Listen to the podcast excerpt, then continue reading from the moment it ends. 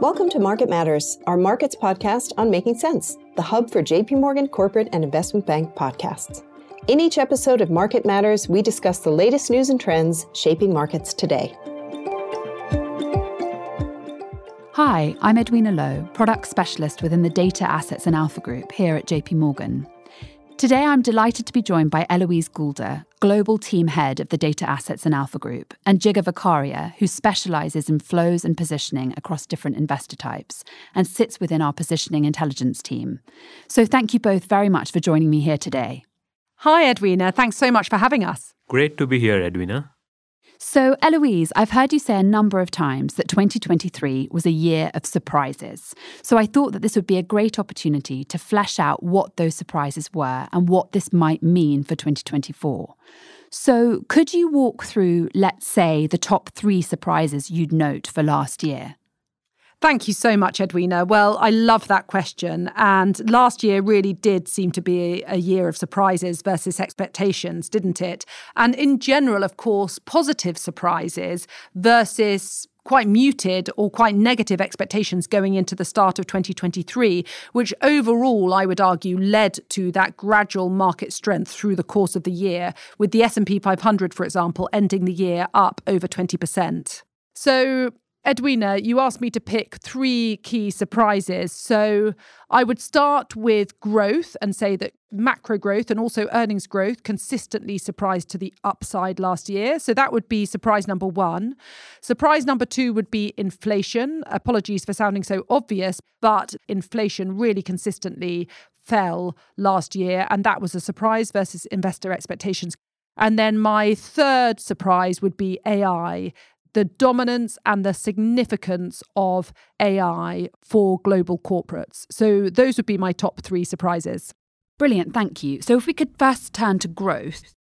So, we went into last year expecting a recession. It's hard to remember that now, but there were so many concerns around rates being higher for longer and concerns around what this would mean for the economy.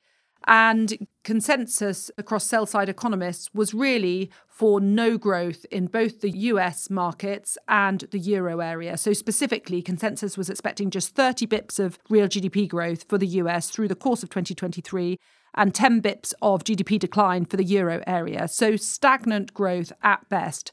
And yet, growth just continued to surprise to the upside. Almost every month last year, particularly within the US, we saw consensus GDP forecasts rise from flattish all the way up to 2.4% for the full year in the end. We did see upgrades in other regions too, although it was less so than in the US. So, for example, in Europe, consensus went from expecting just slightly negative growth to half a percent of growth in the end for 2023. So, to sum up, growth consistently surprised to the upside last year. What do you think drove those growth surprises that we saw? Yeah, it's such a good question. So, generally speaking, we saw those upside surprises to growth coming from the consumer, and most notably across the US, where consumption really held up and really surprised to the upside. And in fact, if you speak to our colleague Andrew Tyler, who runs market intelligence in the US, he would tell you that this has all been about the strength of consumer balance sheets and that the US consumer had more disposable cash going into 2023 than actually any time on record as measured by cash in checkings accounts on a nominal basis. That was boosted by stock investments having performed well through the post COVID period as stock markets rallied. And as such, if you include the benefit of those capital gains, then COVID was actually the first US recession in history that saw household net worth increase. And it wasn't just the balances, was it? But it was the propensity for the consumer to spend. Is that right? Yeah, it's a great point. So, in addition to having those surprisingly high cash balances, the US consumer also seemed to have this desire to spend. There was this pent up demand to spend on services in particular post that COVID period. And of course, these consumption surprises fed into macro growth surprises. And then those macro growth surprises fed into corporate earnings surprises. And so all of this ended up being reflected in a healthy bottom up corporate sector in the US. And so when we turn to 2024, what does all this mean in terms of expectations from here? Yes, so the risk is that the pendulum of investor sentiment around growth has now fully swung from super bearish at the start of last year to super bullish by the end of last year, and that now potentially there's downside risk to growth from here. So that would be the risk based on sentiment. But actually, if you look at the numbers, I wouldn't argue that the street is that optimistic or over optimistic for global growth for this year. I mean, for the US economy, for example, which delivered almost 2.5% of real GDP growth last year, the street consensus is now expecting a deceleration down to 1.3% GDP growth for this year.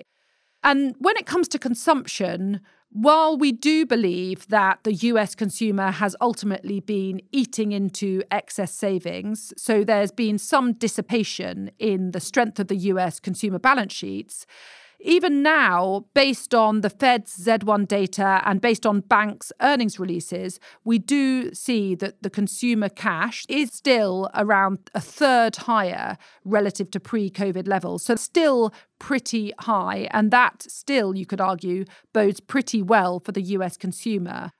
Thank you. So, could we turn to your second great surprise of 2023? Yes, absolutely. So, second of all, I would flag inflation. While growth was surprising to the upside last year, inflation was surprising to the downside last year. Inflation fell pretty consistently through at least the first half of 2023. So in the US, headline CPI, for example, it fell almost every month from June 2022, when it was around 9%, through to June 2023, when it came all the way down to 3.5%. I mean, it's hard to remember how concerned we were around inflation going into 2023, when US headline inflation was still above 6%. And European inflation was even higher than that. And yet, pretty consistently, US headline inflation was falling, as I mentioned, and also Eurozone headline inflation fell actually almost every month from October 2022, over 10%, to November 2023, around 3%. And so, what were the implications of those declines? So, of course, those declines in inflation meant that the higher for longer narrative around rates could finally dissipate. And the implications of those higher for longer rates on growth would be less negative and less concerning. So, while US two year and 10 year bond yields did actually increase overall through the first 10 months of last year, they finally started to aggressively fall in the latter months of 2023. And perhaps more importantly, in terms of market expectations for the Fed, by the end of last year, the market was pricing in nearly six rate cuts in 2024. And the market is still there, really. It's pricing in a good chance of a rate cut this March. And all of this did really come as a surprise. I think many of us, me included, back in early 2023, felt inflation was bound to get somewhat entrenched into expectations. So that even if energy prices and commodity prices fell from their highs, an element of core inflation would get baked in via expectations. So, why do you think inflation did fall so much, despite the nervousness around sticky inflation that we'd seen?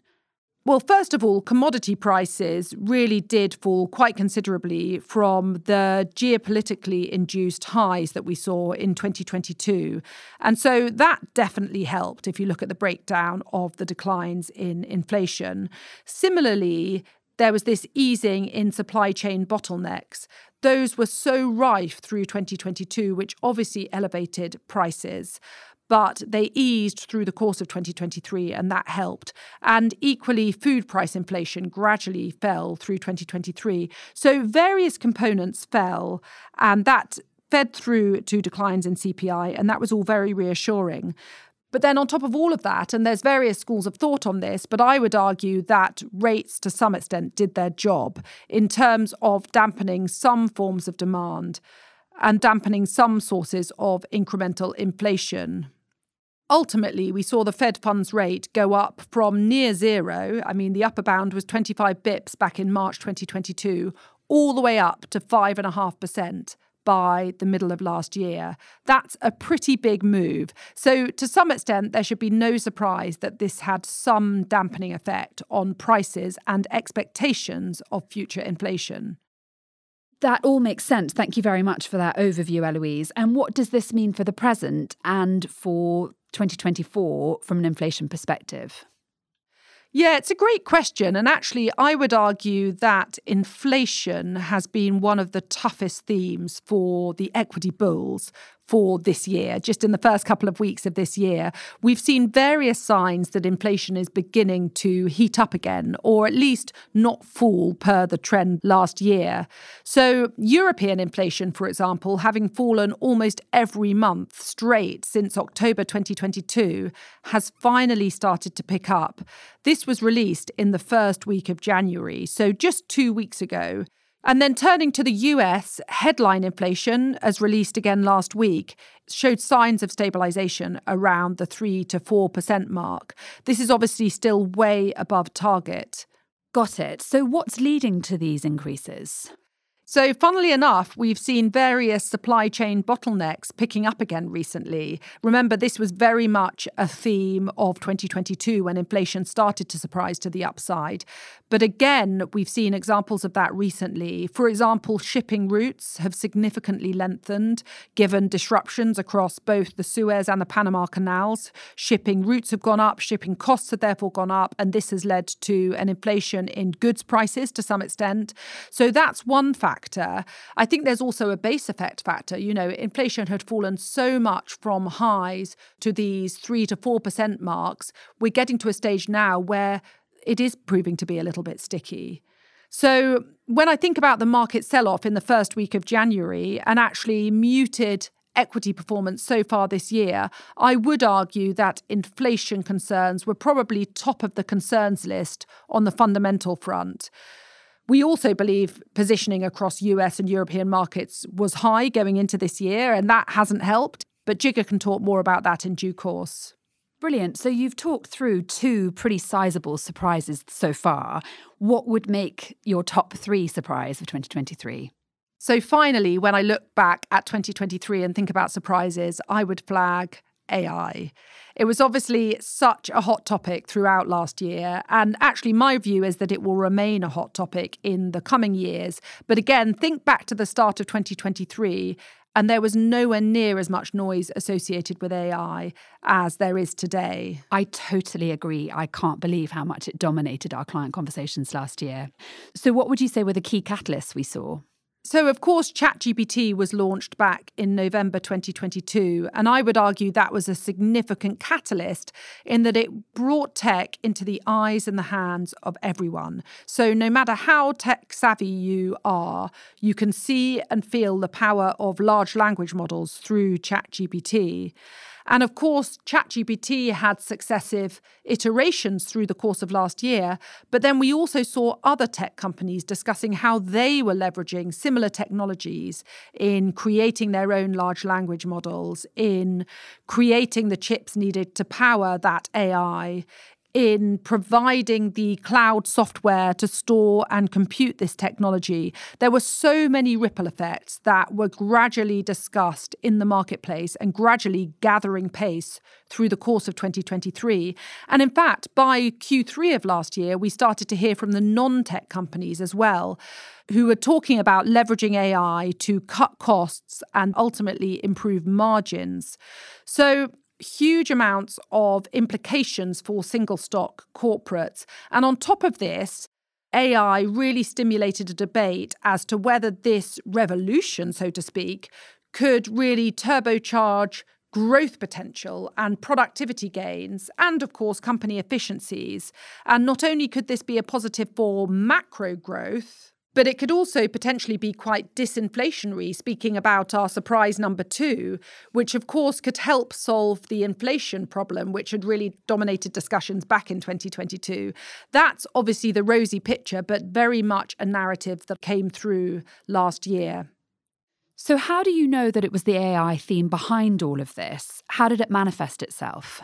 Yeah, well, quite simply, if you look at the stock price performance of what we believe to be AI beneficiaries, they very clearly outperformed last year. So, in a way, that's the best evidence that AI really was driving market strength last year. I mean, if you look at the Magnificent Seven, these seven large US corporates which really dominate in AI, their share prices roughly doubled through the course of last year. The NASDAQ 100, equally, it gained more than 50% last year. And by contrast, if you look at the S&P 500 in equal weights, it was only up 12% last year. So to me, that's a pretty clear evidence that AI was a big, powerful driver behind equity performance last year.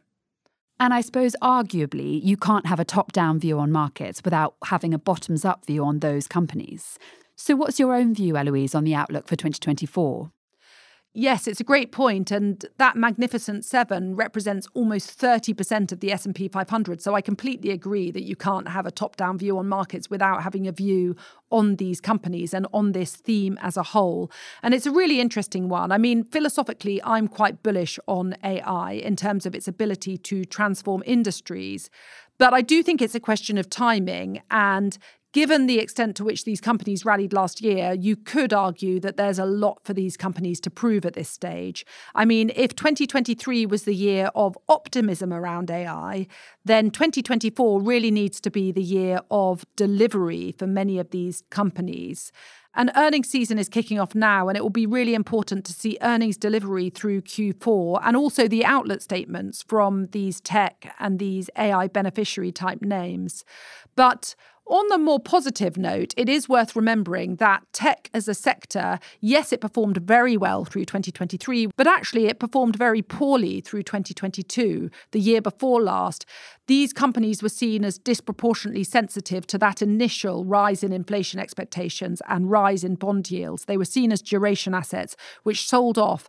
And as a result, if you look on a two year view, in many cases, these names are only just teetering above all time highs. They're not way above all time highs.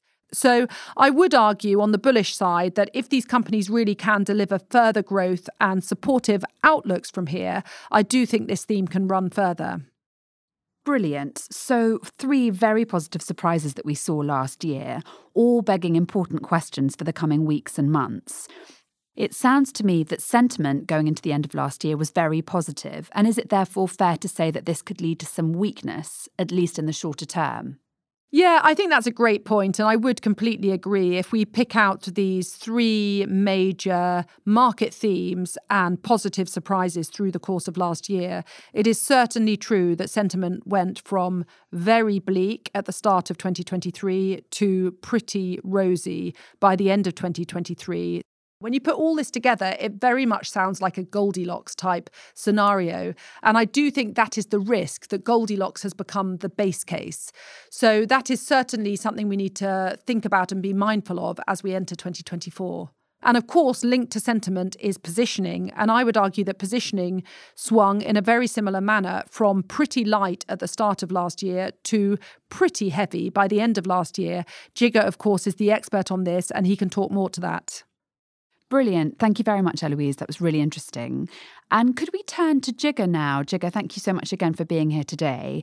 Could you talk through how positioning evolved through the course of 2023? Sure. Thanks, Edwina. To start with the prime brokerage data that we primarily track, we saw hedge fund investors like others started 2023 very light, that is, with a lot of caution. But then we saw hedge funds continue to add risk for most part of the year adding both longs and shorts. This was accompanied with various episodes of degrossing or call it short covering. First one was in late Jan, early Feb. Second one we saw is in June, July. And the final one in the year was in November, December, which was the biggest short covering of the year or even since March 2020. And about 10% of the US short book was covered. In the end, it seems that hedge fund helped fuel the rally in equity markets after around 10% correction from August to October period.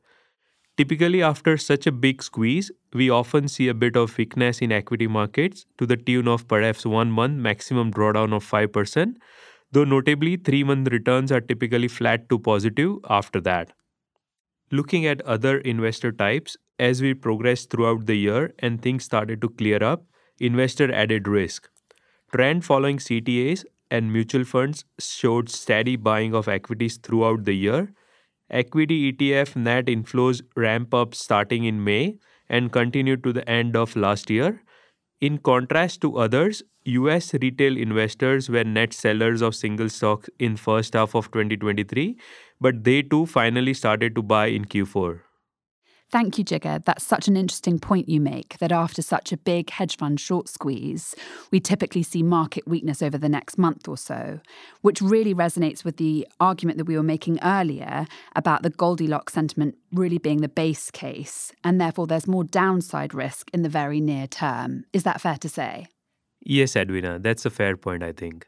This resonates well with John Schlegel's and Andrew Tyler's view. They put out last week in their podcast, where their medium term view was very positive and their near term view was cautious on the markets. Thank you. So, where do we stand today in terms of overall positioning across regions post the sharp Q4 rally? And could you talk through how this is playing out in our tactical positioning monitor? Sure. Uh, looking at our US tactical positioning monitor, we saw positioning steadily ticking higher along the markets throughout 2023 and by the time it got to the end of the year we saw positioning angles started to look a bit overstretched or less supportive from here. Tpm positioning level hit plus 1 standard deviation in late december which would have put it at 90th percentile since 2015 or even 95th percentile for data since 2006 What's driving the TPM higher it's US asset managers futures positioning, CTAs positioning, retail sentiment as proxied by AAII bull bear indicator, whereas call put ratio and hedge fund net leverage seems more neutral to moderately bullish as of now. Looking outside of the US, we saw positioning increases in Europe in first half, driven by UK and EMEA ex UK, but second half was more or less flat, helped by recovery in Q4 ending the year about average from long-term positioning perspective. On the other end, Asia shows a very different story. We saw continuous selling for second year in a row and positioning falling to the lowest in multiple years, mainly driven by weakness in China. Asia long short ratio for the hedge funds in our book was below 40th percentile recently versus 10 percentile for China and CTAs positioning on HSI index 2 stands below 10th percentile from a longer term that is 20 year perspective. Thank you, Jigar. So, picking up on those broader themes, could we talk about sectors and themes that you're looking out for at this point in time, and what could be the pain trades for investors? Sure, Edwina. When I think about pain trades, broadly speaking, a move lower in the US equities or move higher in Chinese stocks could be a pain trade for investor at this time. Though some hedge fund strategies could likely do well if markets pull back modestly, given this could drive a more positive alpha environment. From a sector standpoint, we see high positioning in areas like EU retail, travel and leisures, and periphery banks. We also see high positioning in US industrials. Semis positioning is also elevated in these regions, so declines in these areas could be pain trades. On the other hand, we see pretty bearish positioning in energy, both in the US and Europe. So a rally in oil and energy stocks could be painful as well. In addition, there could be pain trades if other sector like European insurance as well as US utilities or staples were to rally given light positioning. There are some other themes in focus that are also worth mentioning briefly. There has been renewed chatter around EU luxury goods sector, stocks falling further on recent profit warnings within the sector. We saw positioning dropping to about average from the peaks in less than 4 months as steady selling continues. Disruption news around Red Sea that Eloise discussed earlier brought global shipping names in focus. We saw three standard deviation buying over the last 20 days in global shipping stocks, in line with sharp outperformance. Shorts covered and longs added, positioning too rose to 18 months high after lackluster few months for the sector, but is below the longer term average. And in Asia, China tech is another sector back in focus as it got oversold. And if global bond yields continue to decline from here, this would benefit. These are great insights, Jigar. Thank you. And a natural segue into our views for 2024. John Schlegel and Andrew Tyler in our team covered their near and medium term views in our podcast that we released last week. Could you summarize those views? Yes, sure. Our view is slightly cautious as we think there could be choppiness in near term given how extended the December rally was.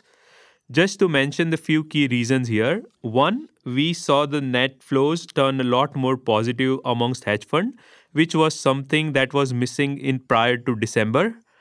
Two, amongst other investor type such as retail investor and ETF flows, those two turned very positive in the later part of the year. Three, positioning level in our tactical positioning indicator hit 95th percentile and fourth, the point I previously made on short covering that got overextended. All of those things are reason why as we think about it in the very near term from a tactical perspective, it's not terribly surprising to see a little bit of choppiness and weakness. Looking at the slightly longer term view, that is 3 to 6 months, there is room for positioning and flows to remain positive.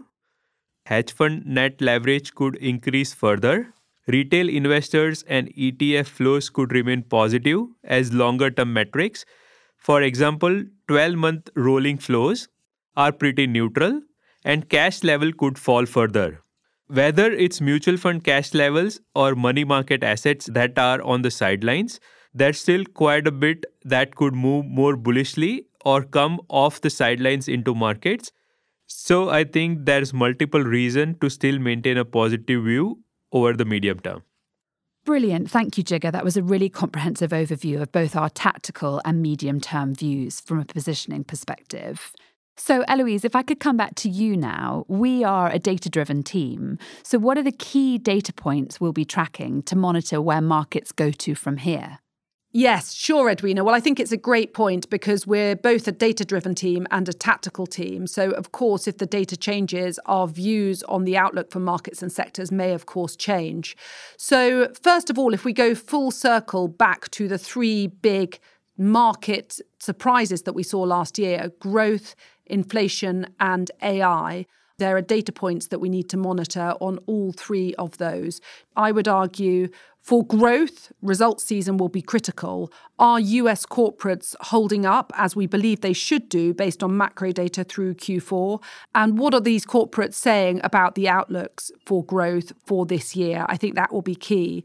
If we come to inflation, well, is inflation stabilizing and or falling at these levels big question marks over that given the slightly more hawkish data points we've seen over the last week or two and importantly what does this mean for the fed as we've said, the markets are pricing in six whole rate cuts, 1.5 percentage points of rate cuts from the Fed starting as early as March this year.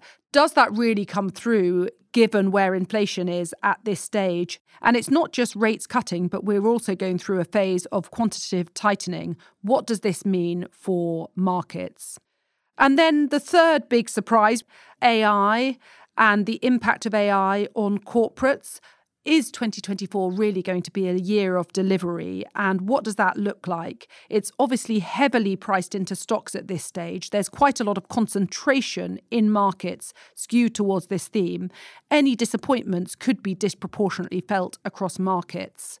And then, away from those three major themes that we've discussed today, I would talk about elections. We can't discuss 2024 and not mention elections. This year, elections take place in 77 countries. Wow. Yeah, it's incredible, including Russia in March, India in April, the EU Parliament in June, Mexico in June, the UK towards the end of this year, and then probably the most important for markets, the US in November.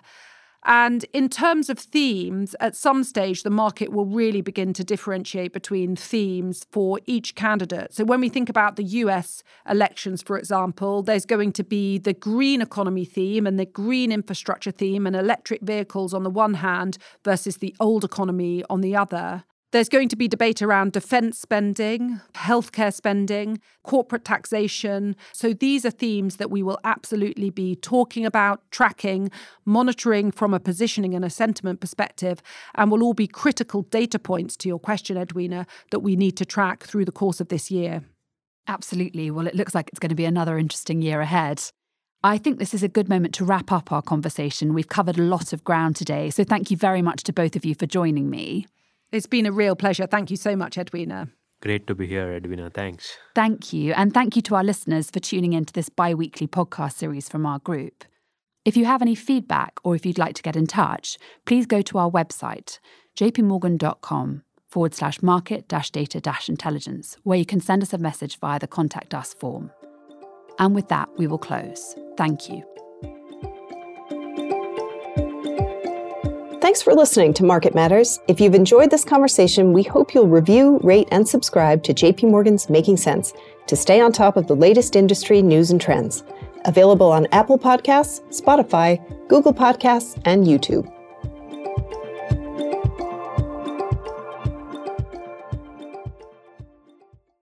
The views expressed in this podcast may not necessarily reflect the views of JP Morgan Chase & Co. and its affiliates, together JP Morgan, they are not the product of JP Morgan's research department and do not constitute a recommendation, advice, or an offer or solicitation to buy or sell any security or financial instrument. This podcast is intended for institutional and professional investors only and is not intended for retail investor use. It is provided for information purposes only. Referenced products and services in this podcast may not be suitable for you and may not be available in all jurisdictions. JP Morgan may make markets and trade as principal in securities and other asset classes and financial products that may have been discussed. For additional disclaimers and regulatory disclosures, please visit www.jpmorgan.com forward slash disclosures forward slash sales and trading disclaimer. For the avoidance of doubt, opinions expressed by any external speakers are the personal views of those speakers and do not represent the views of JP Morgan.